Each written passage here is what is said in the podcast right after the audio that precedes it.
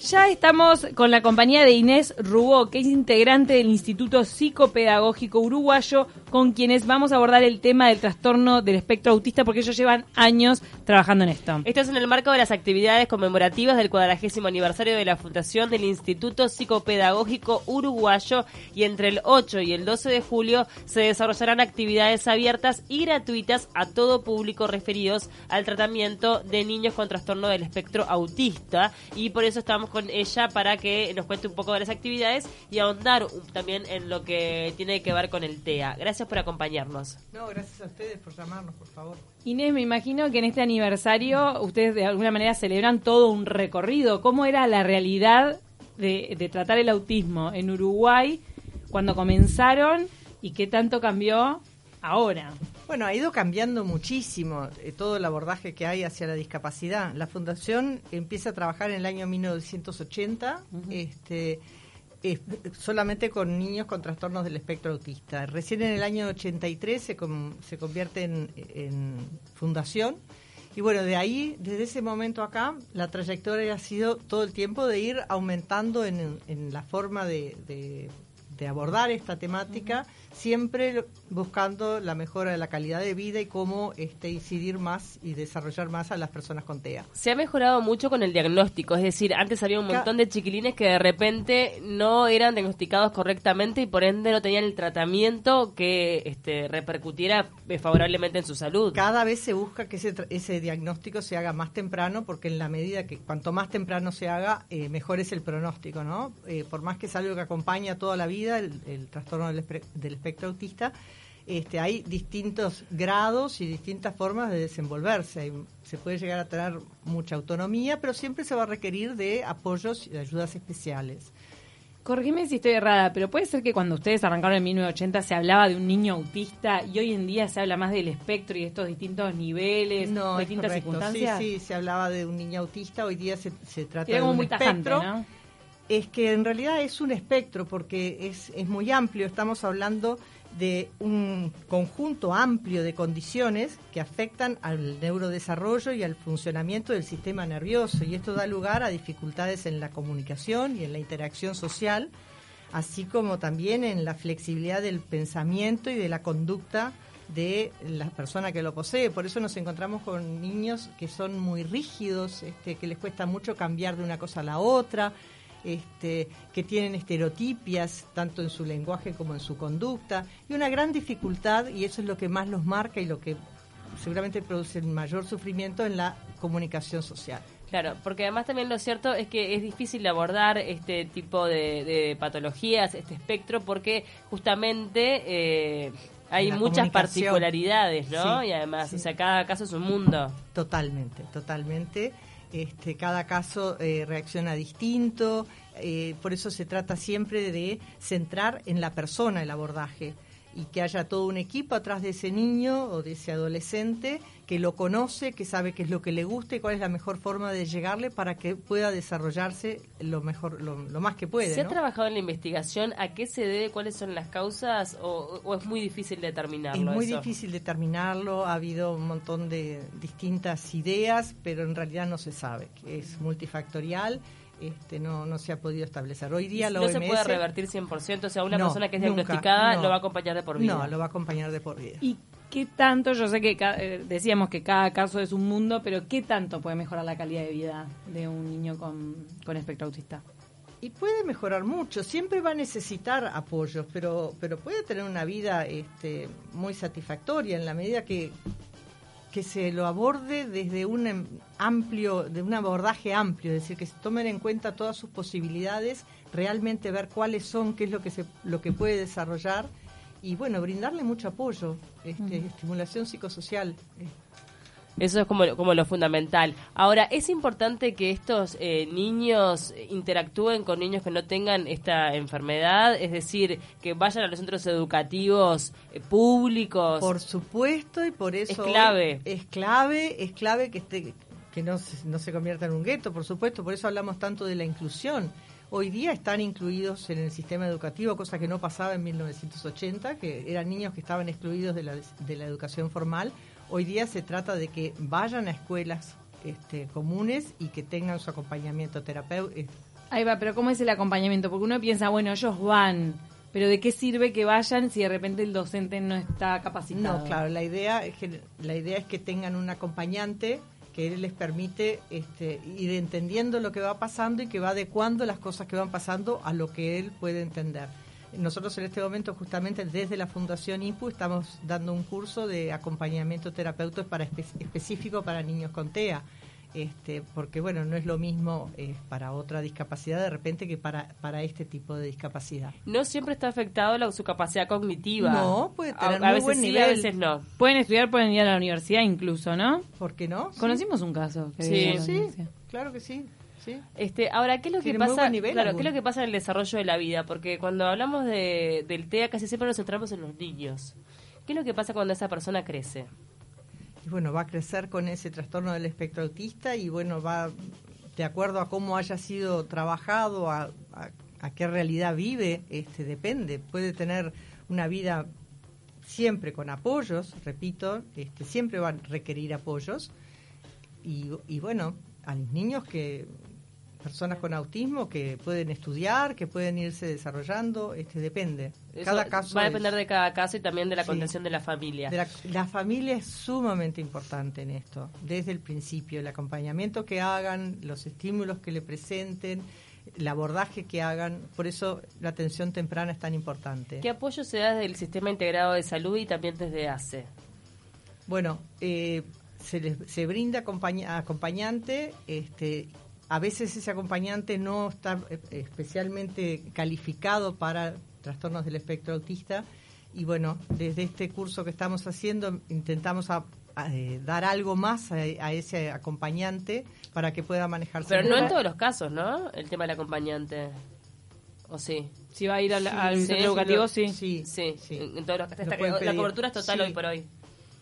Creo que sí. Pero los acompañantes se tienen que formar y cuando van a la fundación tienen que pagar o, hay alguien eh, o el Estado de alguna manera. No, no, no. Son dos cosas diferentes. Nosotros en este momento desde la fundación estamos haciendo un curso de acompañante terapéutico específico en TEA, pero que es para, bueno, para que acompañe a los niños en la escuela, en la familia, donde sea. Pero eso lo, lo, hace la fundación, es, pago, sí, esa parte. Claro, pero el, que se quiere formar como acompañante lo tiene que pagar. Si quiere hacer ese específico de autismo en la fundación, sí. Este, si no, el BPS hace esos cursos para acompañantes terapéuticos. Que son en general, para, para todas las discapacidades. Bien, pero, no, pero es un poco polémico tratarlo como discapacidad lo del autismo, ¿no?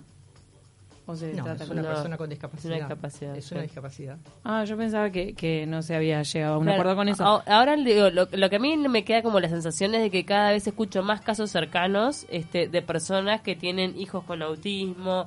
Me parece que lo que lo que está pasando es que se está diagnosticando más a más temprana edad, ¿no? Viene por ahí el tema. Se diagnostica más, se, se ha hecho más finita, si querés, la mirada, más rápido el diagnóstico este, y, bueno, también dicen que está eh, aumentando la, prevalencia. En este momento se habla de un, un niño con trastorno del espectro autista cada 160 nacimientos. O sea que Esa es la está que da la OMS. Sí, sí. Qué impresionante. Uno cada 160. Uno cada 160 nacimientos. Es impresionante. Es mucho. Ustedes desde la Fundación han desarrollado unas apps, ¿no? Eh, para con la tecnología de alguna manera acompañar a a los niños con Nosotros el año pasado hicimos una jornada de Tecnotea donde se plantearon este, distintas aplicaciones para trabajar con, niños con TEA. Este, bueno, desde hay aplicaciones para, para estimular distintas áreas del desarrollo. Y bueno, sí, pero ahora esta persona que viene justamente es experta en esto. Que viene de este, España. Sí, nosotros estamos preparando dentro del marco de, los festejos de los 40 años de la Fundación, este, la venida eh, del ingeniero Gerardo Herrera, que es español. Este, para esto contamos con el apoyo de INAU y de Pronadis, por supuesto. Y mm, este Gerardo Herrera lo que es es un experto en trastorno del espectro autista, en aplicaciones para, para, e, para ellos. Es el que desarrolló el Pictogram Room de Fundación Orange y la Universidad de Valencia. También este es el presidente de la Fundación eh, Autismo Ávila, es decir, tiene un, currículum enorme Tiene muchísimo prestigio a nivel internacional. Internacional, es un experto en todos estos ¿Va a dar charlas gratuitas acá en Uruguay? Todo va a ser gratuito, va a estar desde el 8 al 12 de julio acá. ¿Qué, qué, recorrido va a ser? Bueno, eh, la agenda no está todavía cerrada, ni mucho menos. Porque la idea de ustedes es no solamente concentrarse en Montevideo, sino también ir para el interior. Bueno, ahora te cuento un poquito todo eso. El, la idea es, es una semana entera destinada a esto. El lunes estaría siendo en la Fundación IPU, trabajando fundamentalmente sobre, con el Pictogram Room, que es este una actividad que, que con tecnología de realidad aumentada para el desarrollo del esquema corporal y la imitación.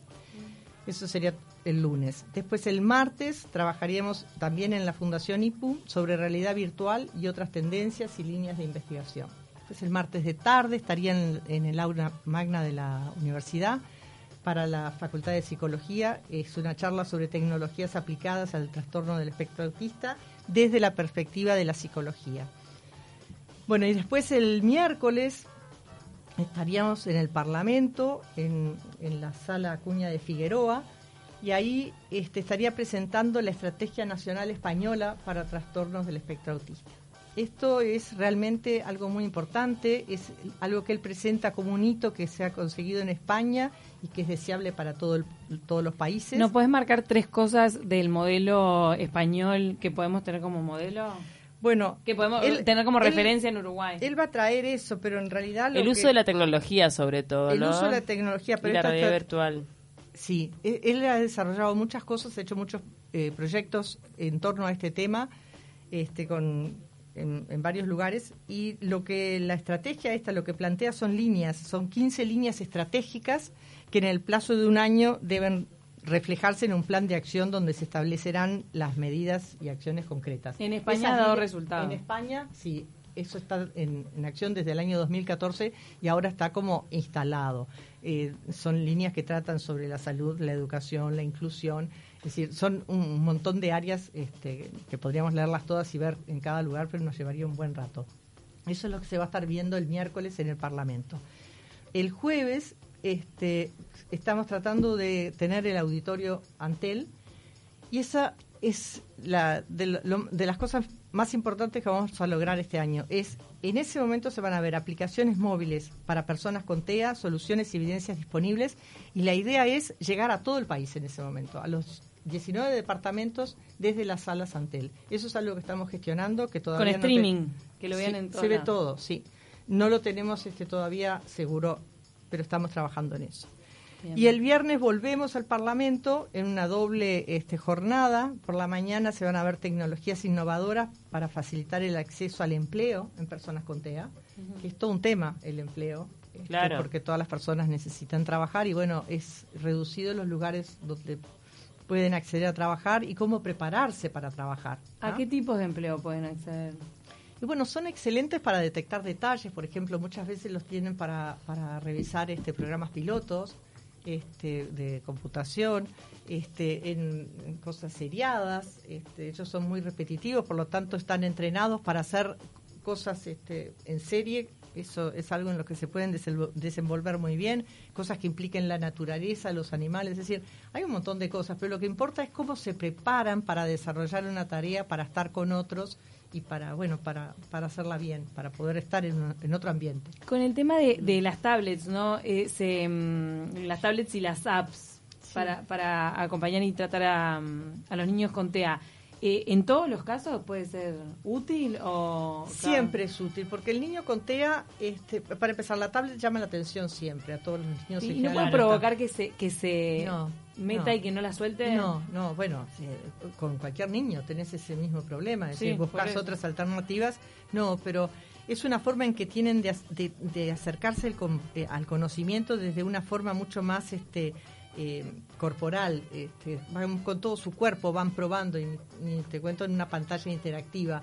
Es, es distinto eh, cómo se les presenta el conocimiento y, la forma de, resolver situaciones. Bueno, la verdad, Inés, este es súper interesante todo lo que estás planteando. Queda la invitación hecha del 8 al 12 de julio con este tipo de actividades abiertas. Ustedes tienen una página donde la gente se puede Sí. informar, se puede inscribir, no sé si necesita previa inscripción o se va directamente, porque todas las actividades son gratuitas. Son gratuitas. Bueno, me faltó decirles que el viernes de tarde se va a hablar en el Parlamento de modelos de atención temprana basadas, basados en el acompañamiento activo de las familias, que eso es muy importante este, para, para el resto, ¿no? Bien. La idea es sí que visiten la página de la fundación www.fundacionipu.ui y, Y bueno, PU es con doble P. con doble P. sí, Perfecto. con doble P. Este, y bueno, sí, que se vayan anotando, participando, este, que les interesa estar y No, la verdad que me quedé preocupada con la incidencia, o sea, uno cada 160 niños es un montón, este, y la verdad que es, un, es una... Y, y lo, Sí. y lo más preocupante es que esto sigue aumentando, ¿no? No se sabe bien por qué, porque las causas no están determinadas, pero cada año son más niños los diagnosticados con TEA. Ya te voy a pasar esto es de la Organización Mundial de la Salud y plantea datos y cifras. Uno de cada 160 niños tiene un trastorno del espectro autista. Los TEAs Es comienzan en la infancia y tienden a persistir hasta la adolescencia y la edad adulta. En general se dice que antes de los 5 años están diagnosticados. Algunas personas con TEAs pueden vivir de manera independiente y otras con discapacidades graves que necesitan constante atención y apoyo durante toda su vida. Gracias, Inés. Gracias Inés Rubó del Instituto Psicopedagógico Uruguayo. Ya se pueden informar entonces sobre estas actividades en ipu.org o com. Punto UI. Punto uy. Punto uy. Perfecto. Bueno, muchas gracias a ustedes.